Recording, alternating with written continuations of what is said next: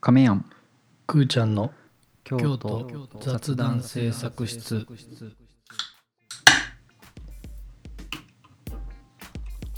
はいということでねはいえー、今日は2023年の11月の15日でございます、はいということでねなんやかんやでうんもう11月も中盤でねは今週はうんえらい寒い日もありましたが、あグッドですねはい、ね思わずダウン来たよねああ寒いからねうんうんということでねはあこの前寺町の2条をうん通ってたらはあ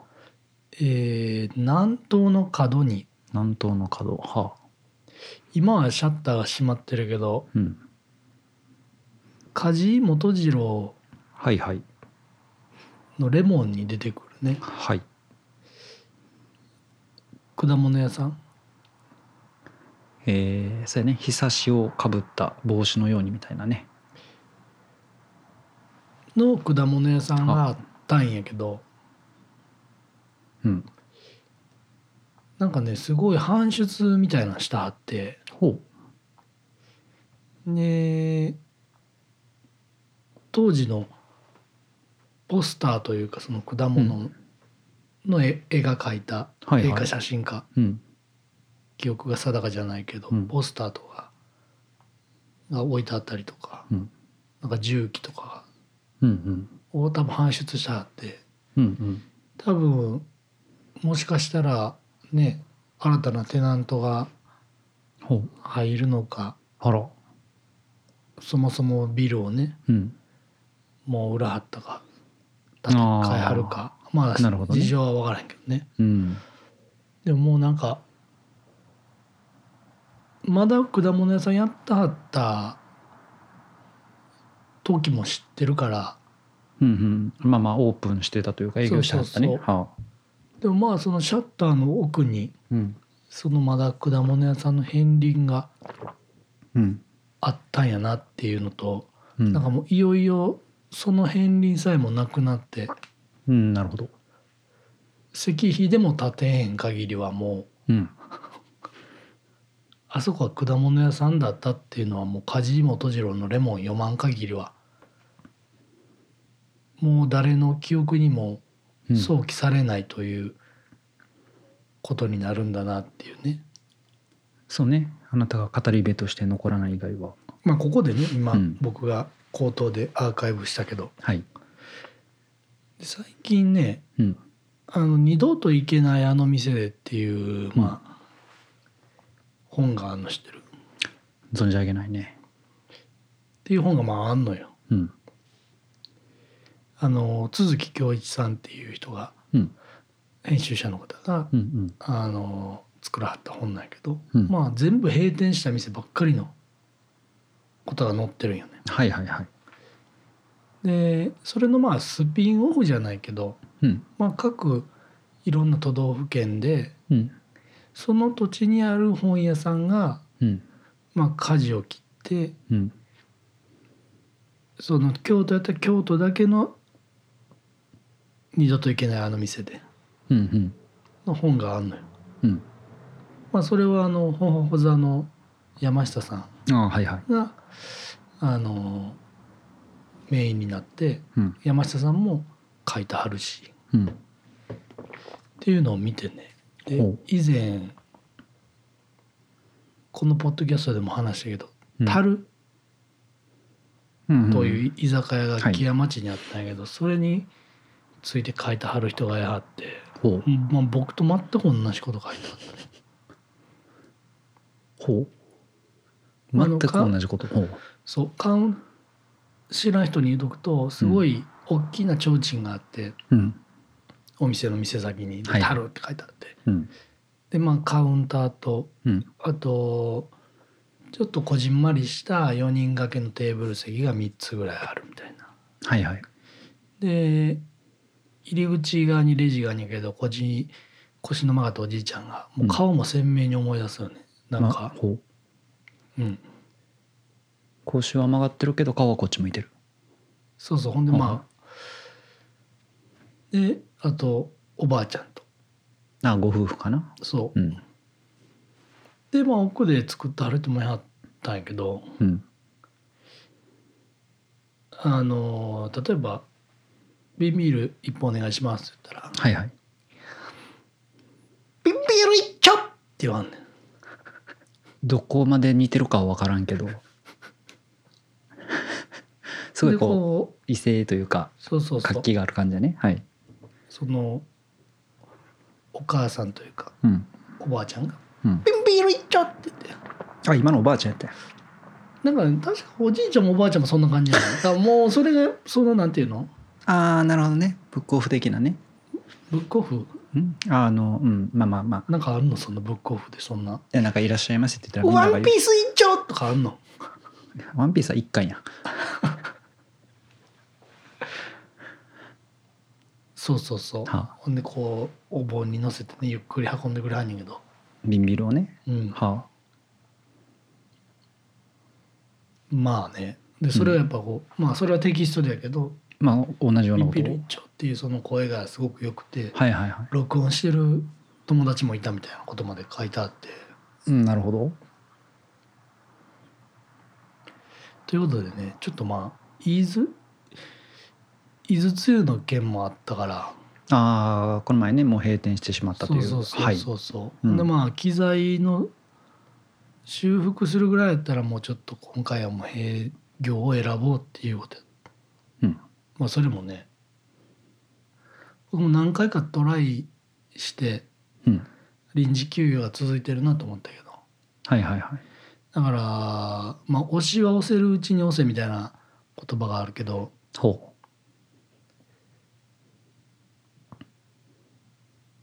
今の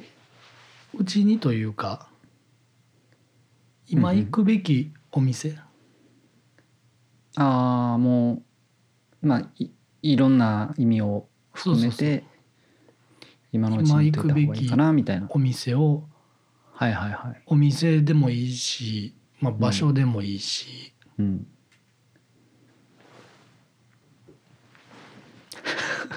このテーマね今伝えたんやけど亀屋にはまあまあ大体そうよねうん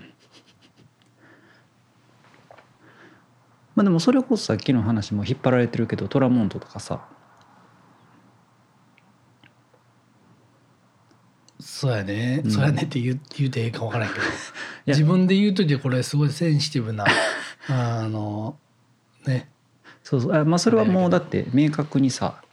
あのーなんていうお店自体がなくなるかどうかっていうのは置いといてやっぱりその人っていうのは当然年を取っていってさ世代交代とかもそうそうそうそうあったりまあ場合によってはバトンタッチみたいな形で別の人がするっていう意味で言うとねえさっきの、まあ、ほぼレモンのねあの青果店のほぼ隣ぐらいのイメージかな。そうやね、おじいちゃんが今ね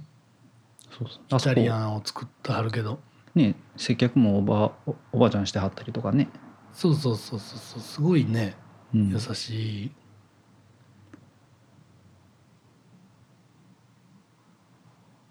あとあの近くにあったまたラーメン屋になってるけど京平ラーメンっていうねあそこもそれも閉閉店店しちゃっそうやんね。てあれはもう僕が父親と一緒に行ってたうーん。ラーメン屋からもう余計にやっぱこう閉店って聞いた時にねちょっとこう感じるものが。あったよねでもそれで言うとその通りでそれこそ「アローン」とかさあのそうやね行ってたのよであそこって基本私一人で行く店やったからさうんうんうんでなぜ一人で行くかっていうとまあねご存知の方もいらっしゃるかもしれないですけど、まあ、オムライスが名物で、うんうんうんでまあ普通にオムライス頼んだらあれ1キロやったかなあそんなんあいっ1キたんやロすごいでかいそうなんかね結構ボリューミーなごめん1キロなのか1号がちょっと覚えてないけど、うん結構ボリューミーなやつが出てきてっていうのでで値段は別に高くなくてで結構学生の時言ってたんやけどねこうボリューミーなものを食べる時は集中して食べないといけないのでなんで必然的に一人で行くっていうね誰かとシェアするとかじゃないんやねさすがやっぱこううん、お一人様の達人やねまあその発想はなかったよね今言われてハッとした今分けたらよかったんやと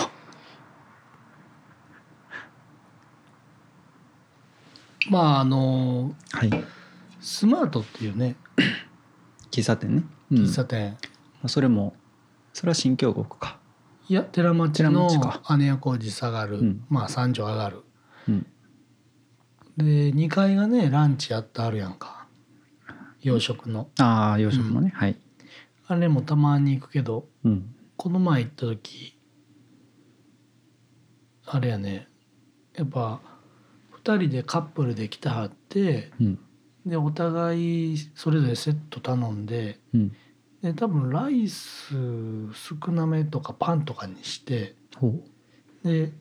オムライスさらに頼んでシェアしたはってああれめっちゃ賢いなみたいななるほどねこうご飯もこうそう中華ではよく見る光景やんチャーハン定食やもんだってまあまあそうやわねチャーはいハはいンとおかずとうんみたいな感じやから、でも洋食でなかなかね朝まあキッチンゴンとかやったらペニエライスとはいはいはいメイン料理みたいなのあるかもしれへんけどまああとね喫茶店よねまあねうんもうどんどんどんどん昨日なんかそんな番組してはったわ多分ねユ今ニオ日ンとか絶対なくなってほしくないよね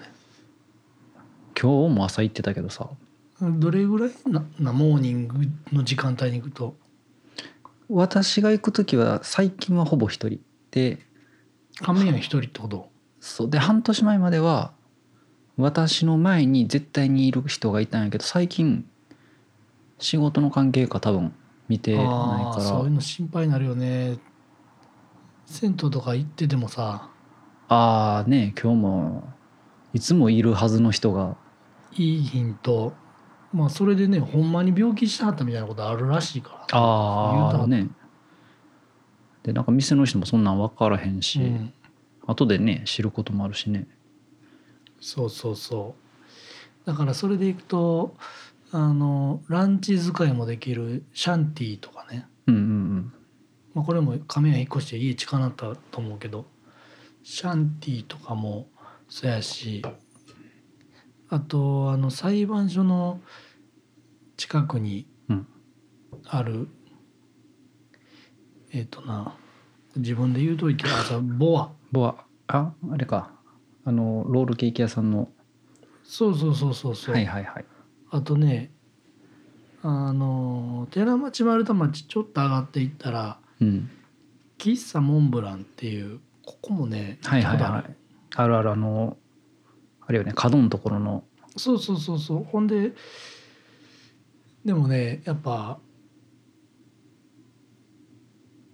全然混んでないんよね絶対に座れるでやっぱ横はいはいにはい人がいないってすごい心地いいやんか、そうねはいとかねやっぱあとは初音もそうかまあまあまあそううねん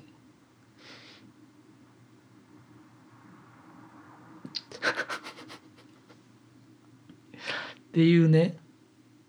はいはいだからほあのー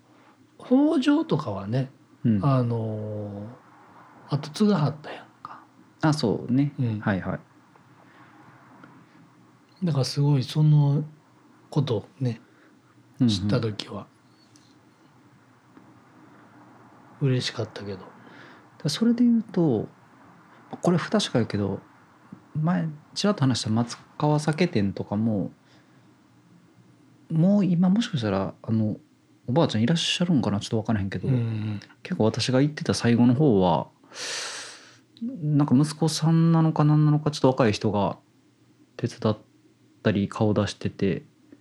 もしかしたら代変わらはったんかもしれんしまああと旧亀安邸の近くにうん河原町のあれは恵比寿川竹山町ぐらいかな竹山町と恵比寿川の間ぐらいかな、うんに大文字っていうたこ焼き屋さんあったよまだあるけどあれたこ焼き屋さんは大み大文字っていう名前なのあそこ、あそうなんやうんこれすごい多分おばあちゃんがそうそうそうそかかうったあのメニューとあとたタコなのかクラゲなのかタコでしょうみたいなねイラストが添えてあるやんまあまあまあ似たようなもんやからね、うんはいはいあそこもよう父親と買いに行ったねで懐かしいなあ言うて、うんでもう本当に失礼やけど、うんまああのねずずっと元気でいてほしいけどうんやっぱりもう多分80代じゃないかなまあそれぐらいになるんかな、私も初めて行った時の時点でもうね可愛らしいおばあちゃんでうんほんで買うて息子にも食べさせたけど、全然息子食べへんかったねあれじゃんおまけの硬いやつを食べようとしたじゃんちょっとやっぱこう昔ながらのたこ焼きやからね、 あそうそうそうそううん、今のそのさ外はカリッと中はふわっとじゃないからそうそう楽しむたこ焼きやからあのねは蓋についたそ青のりとううんソースのねそ部分をこうつまようじでねううんこそいででもあれはテクニックにはなってると思うよなんこてテクうニック、いやつまりお持ち帰りやからこう挟むわけやん、うんで、挟むことでまあこうなんやろねしなっとするわけやからうさ、んうんうんこう生地が柔らかくなるっていう結果的にすごいこうたこ焼きを柔らかくするテクニックやとね蒸してたんやねそうそうそうそう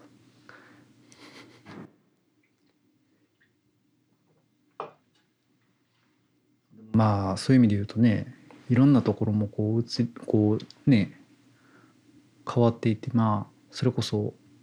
山陰だとか大宮とかあの辺もどんどんこうまあなんていうんやろ開発されていってる感じはまあねすごいするしだ三条それそれこそ三条会商店街とか久しぶりにね前ハロウィンの時行ったけどさ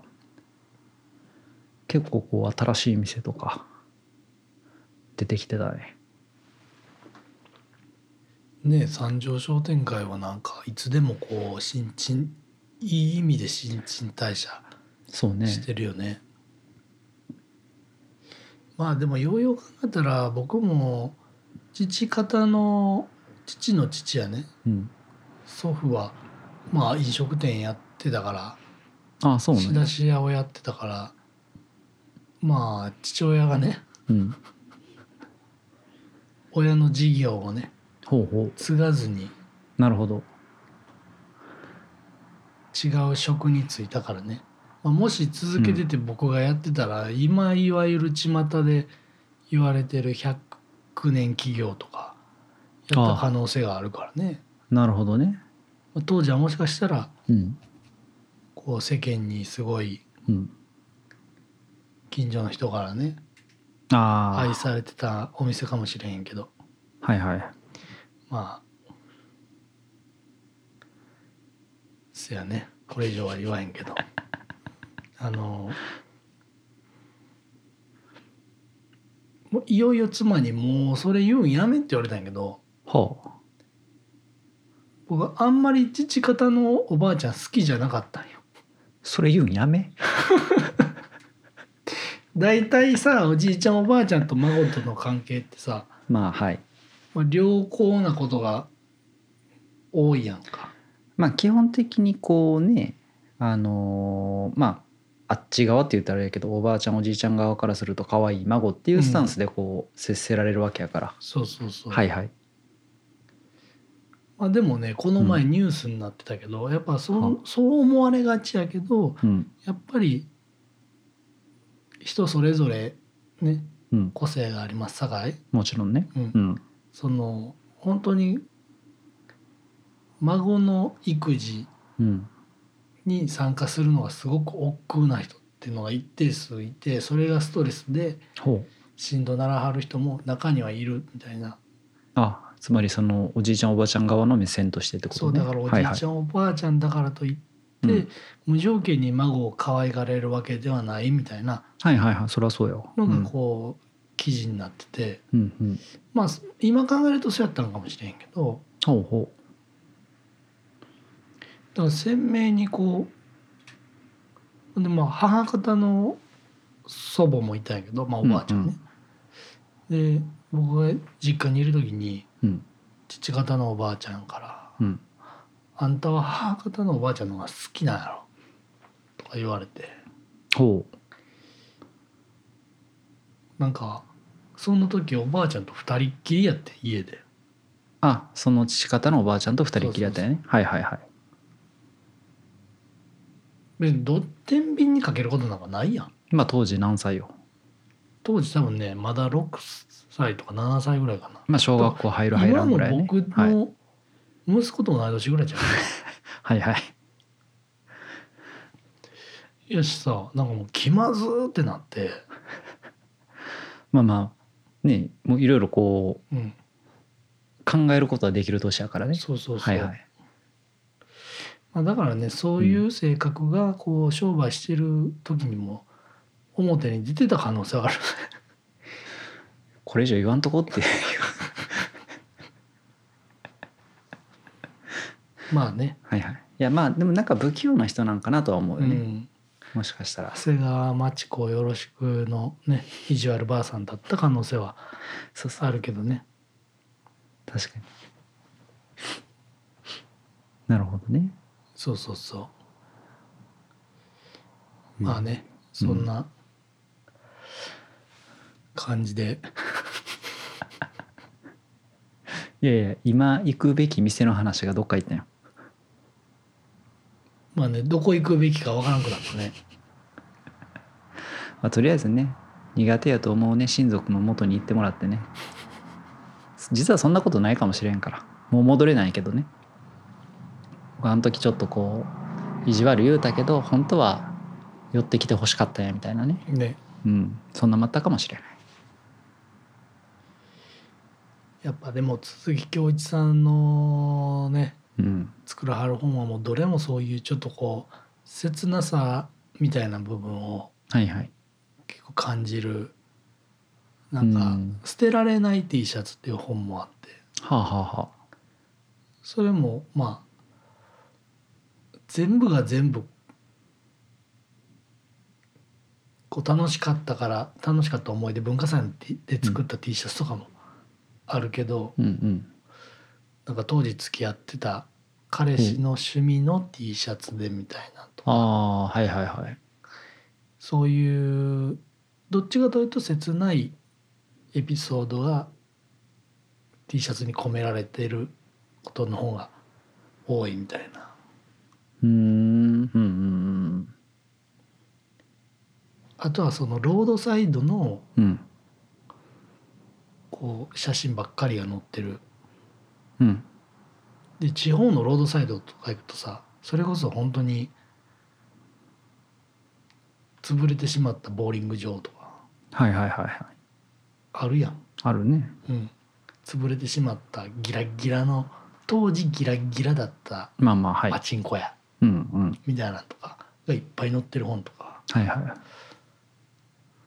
まあ好きは好きなんやけどねだからなんかまあでもあれやね今平成レトロみたいなのがねうん流行ってるからまあまあそういねちょっとこうまたそういう文脈が盛り上がってくるんかなっていう兆しはね、うんあるけどまあでもそれで言うとあれやね平成レトロではないけど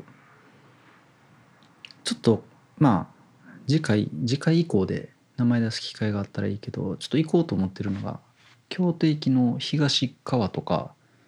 らへんにあるお好み焼き屋さんとかも結構何店かあってさはいはいはいはいはであの辺い。いもわゆる数人エリアね。そうそうとかまあもうちょっもとうちょっと下ったとこか。下ったり、まあ、北上がったりとか、あの辺やけどあの辺も言うてる間にまあもうねそのいわゆるこうもう市の施策というかさで新しくどんどはんい多はい分はい。なっていくやろうから、あの辺はいなんか今のうちに行っときたいなっていう店は何店舗かそうやね。一回うん、あのーあでもねそれを一回亀やんと足立くんと3人でお好み焼き食いに行ったやほんう本当にこうコーラの瓶とお好み焼きみたいなえ山本マンボウそうそうそああはいはいはいうでねあの皿置くとこすごい狭いみたいな鉄板すごい広くて皿置くとこすごい狭いやんそら手前のてそら鉄板がメインやから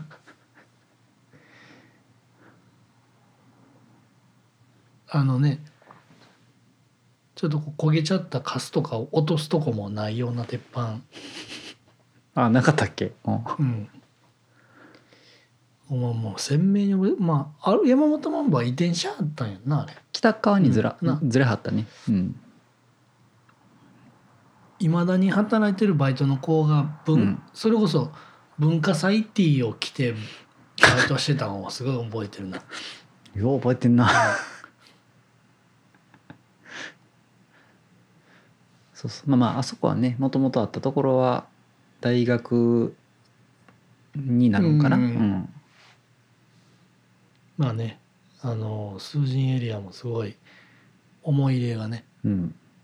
あるんで、まあ、これはまた別の機会にねちょっとちゃんそとうね予習してから花さんとねそうそうそうそうそうあかんからうんあのーそれはまたねはい別の機会にはいあえてしっとりしたテーマで喋っちゃったからはあしうんねあのー昨日今日と東京出張やってはだから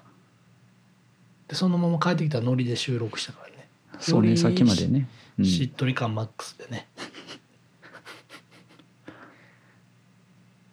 ということでねはあ言うて30分ぐらい喋りましたからうん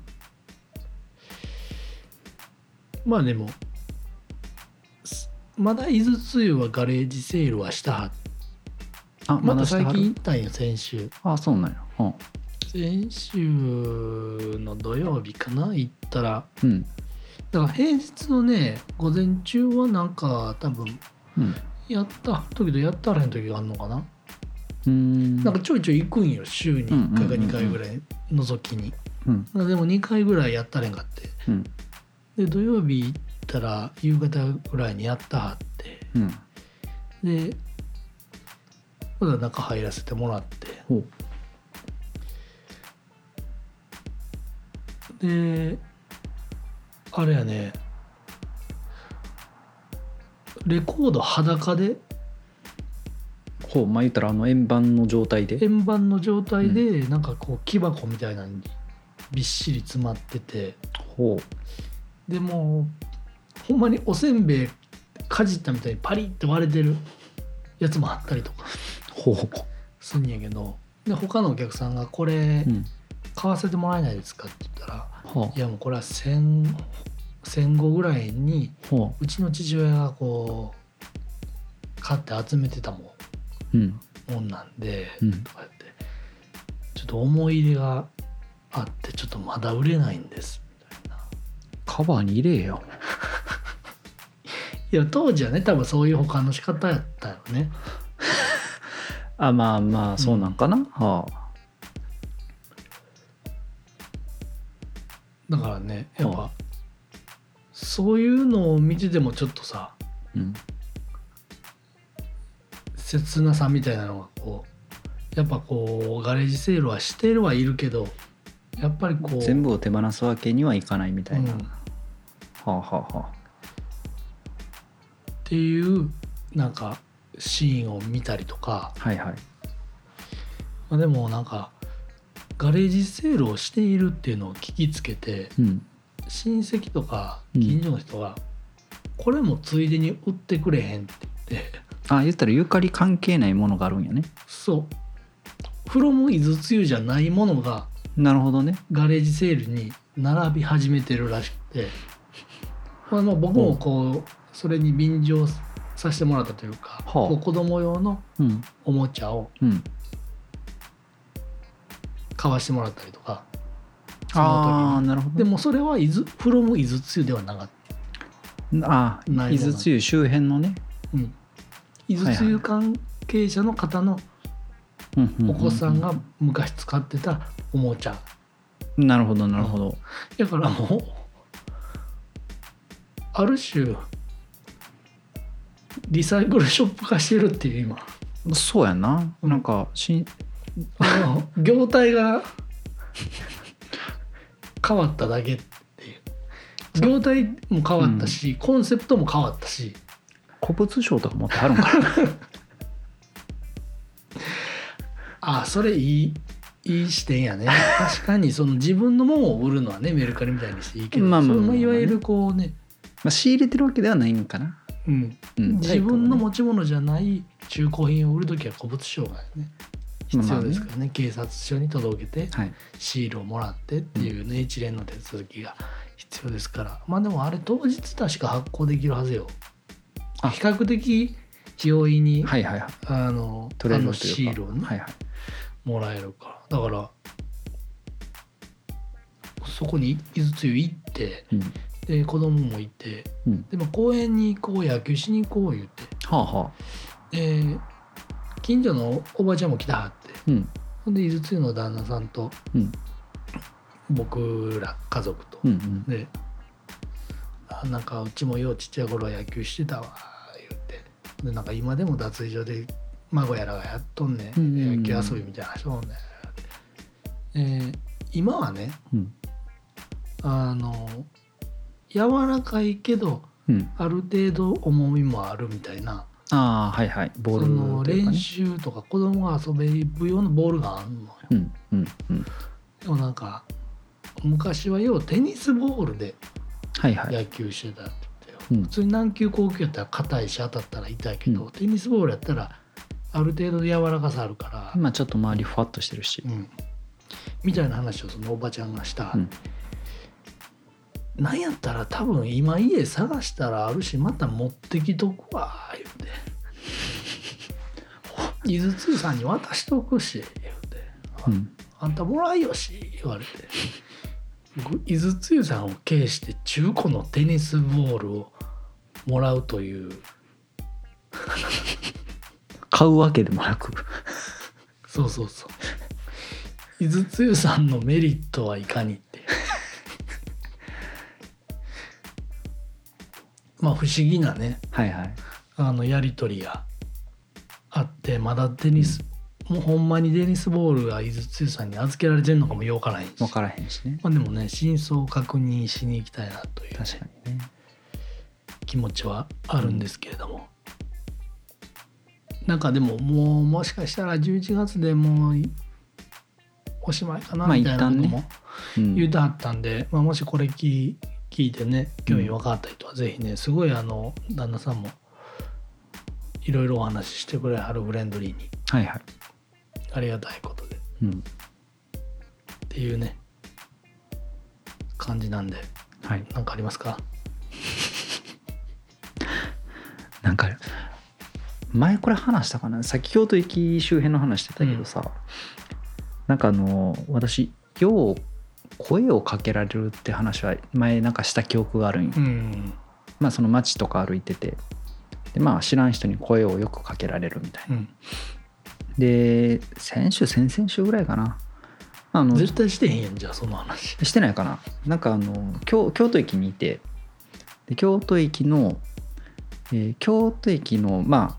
地下鉄とか JR があるの出口があるところからアバンティに行く地下地下道があるのようんね、うんうん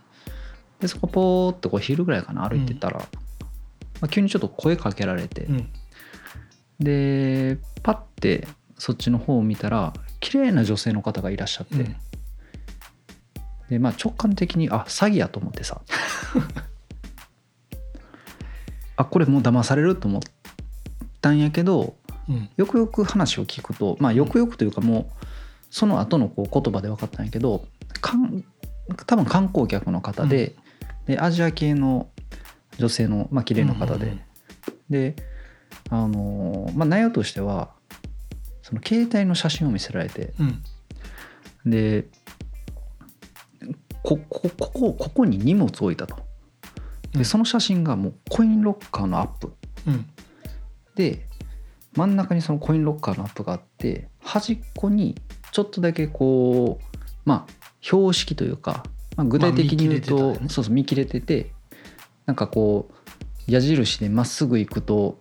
まあなんとかホテルみたいな、まあ、京都駅に入ってるホテルがあるみたいな、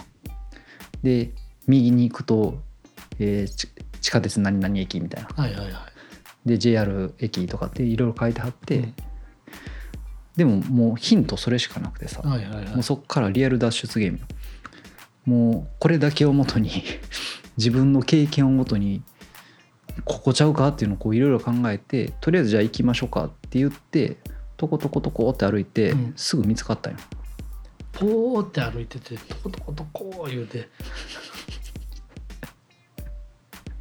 そうファンシーやな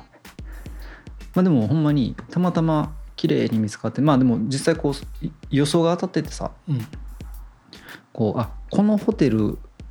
がこの方向にあるんやったら多分位置関係的にはこっちらへんやろなっていうふわっとこ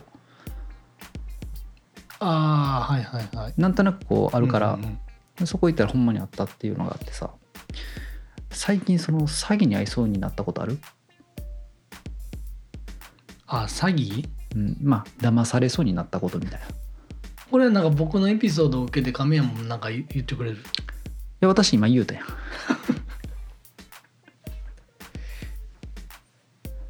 あ山手線ゲーム的なことではないもう一生笑のワいンタームがめっちゃ長い山手線ゲームみたいなのかなと思ったけどじゃあ負けでいい、なんかねうん全然これも特段落ちないんやけどうん、非通知で先週電話かかってきてほうまあ取るわなまあそらなうんうんなんやとうん受けてたとじゃないかって感じであ若干構えてはいたんやうんうんほしたらうん片言の日本語でほうなんかアルバイトに今日アルバイトをするお時間ありますかみたいなほうお金稼ぎたくないですかみたいなことほう言われてうんなんかもうよテレビのニュースでようあるやつやん俺言ってしかもそれ電話でやんやと思ってまあ普通こう掲示板みたいなうんところ入り口にするけどはいはい電話でやんにゃ、ああ言ってなるほどほんでまあその時に子供も妻もいたから、はいはいスピーカーフォンにして、ああなるほどね、うんもうエンタメですわうんちょっと変なんかかってきたわとかでちょっと喋ってみるわ、うんでほんまにうんもう片言すぎて分からへんねん言うてることがあ何を伝えたいのかがわからないそうそうそうとそうはいはいはいこうなんかちょっと騙されに行こうとしてんのに、こっちはねうんうん、こっちはちょっとまあもう申し訳ないその向こうも多分よう分からんとやったはんだしうん一生懸命やってるかもしれん一けど生懸命やってはるから、こういうことってあんまりしたらあかんやろうけどまあ茶化すというかねうん、まあそれは別に片言じゃなくてもちょっとこううんえマンション投資の話とかああるねうんあとお使いの携帯電話はみたいなとこってさどっからニュースしたんやって感じでかかってくるやんあるねはいまあ、あはれ結構ちょっと受けちゃうよね僕どう営業しはんやろといそれはわかるうん、ん私も一緒だからもうそのノリで聞いてたんやんうんうんかほんでえそそうやったかどうか分からんけどうんアプリケーションを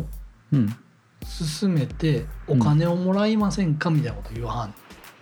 ほうほうほうほうほうそれがもう携帯のアプリなのか何のアプリなのか分からんけど、うんアプリケーションでアプリケーションを売ってアルバイトする仕事しませんかみたいなことをはいはい予約するとねはいはいででえじゃあどうしたらいいですかって聞うんうん聞いても、いやアプリケーションを売ってお金儲けをするんですみたいなことを言ってきはるなんかでほもう僕その次のフローを聞きたいのにどうしたらアプリケーションを売れるかとかねそうそうそうそう、はいはいはいでこんこの後どういう段取りをすすべきですかっうんて聞いても多分段取りって言葉が分からへんから分かったらへんああ理解難しされいからねはいはいはいえじゃあなんて伝えたらいいんやろみたいなのってうんうんもうでもそもそもさまあまあさおそらく詐欺まあまあまあちょっと怪しいよねはいそもそも電話すそのねコミュニケーション取れない人に電話をさせてる時点でもう、うんプロジェクト破綻してんねんけどまあその上司の責任やわねうんで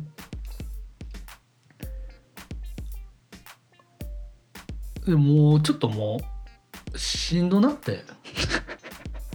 対応するのがねそうそうそうそうそうこっちは引き出そうとしてるのにうん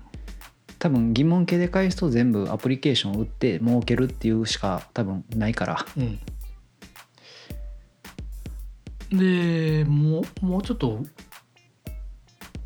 コミュニケーション取れへんわってちょっとうんよくわからないですうんうんごめんなさい切りますってうん切ったんやなるほどほんでその後に、うん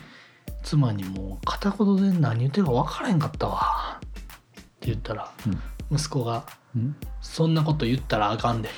て言うんで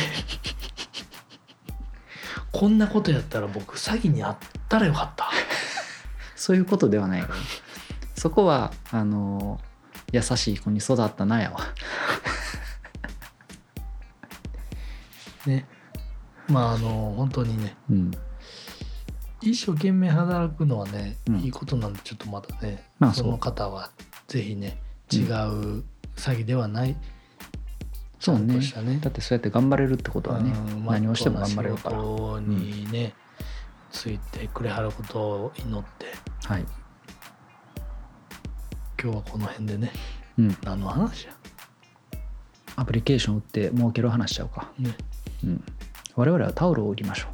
ということでねううん全然うまくうまいうまいことつながってないけどねむしろあの今僕たちがうん作っているグうんッズ、作ったグッズでうんフェイスタオルはいがありますちょうど銭湯に行くのにね、まあ、ぴったりなうんタオルがあるんですけれどもね、はいあのこれはもうね詐欺どころかうんあのむしろ僕らうんが未然に起き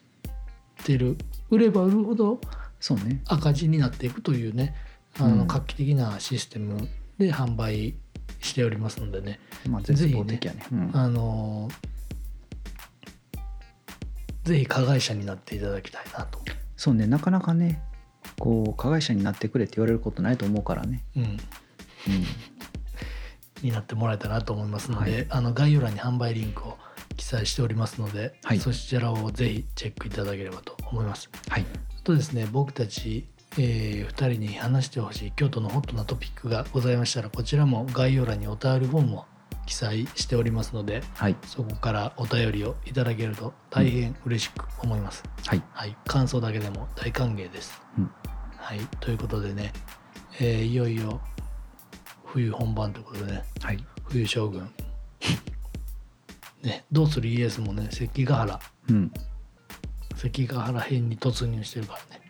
あそうなの、ま今もうずっと戦ってはるよあ、大体その時代はそうやろうなうんなんかね、うんちょうど実家であの姉夫婦とかはい姪っ子とか家族でまあ集まるうん、うん機会があって、ちょうどそのね先週の「どうする家康」大河ドラマのねはで関ヶ原あうん関ヶ原の戦いうんやったあれ A チームの勝ちってなるとなるやんか、まあ例えばはいはいまあ、最終的に勝敗がつくやんまあまあか、つくますねはい、 A チームの勝ちってなった時に、うんあんな広域にわたる場所でま戦ってたら、うんそのこうどっちが勝ったかっていう情報が行き渡るまでにまあラグがあるよねラグがあるやん。うんってことはもう勝敗決まってんのに戦って無駄死にした人は多分うんいるはずやん。っうんいると思うそれは絶対いると思ていう話をううんしたら、うんなんかすごいうんバカにされたんやけどなんであまあそんななんかう一気に伝わる方法ある、瞬時にグループラインおもろいこと言うやん。ということでねあの歴史に関する謎や疑問うん仮説があればね、うんえー元こと研究会、はい古い都と書いてこと研究会の紙なはいので、そちらもお答えしますので、えーぜひねお便り送っていただければと思います、はい今日もね無駄話が最後の最後に 出てしまいましたはいお疲れ様ですお疲れ様です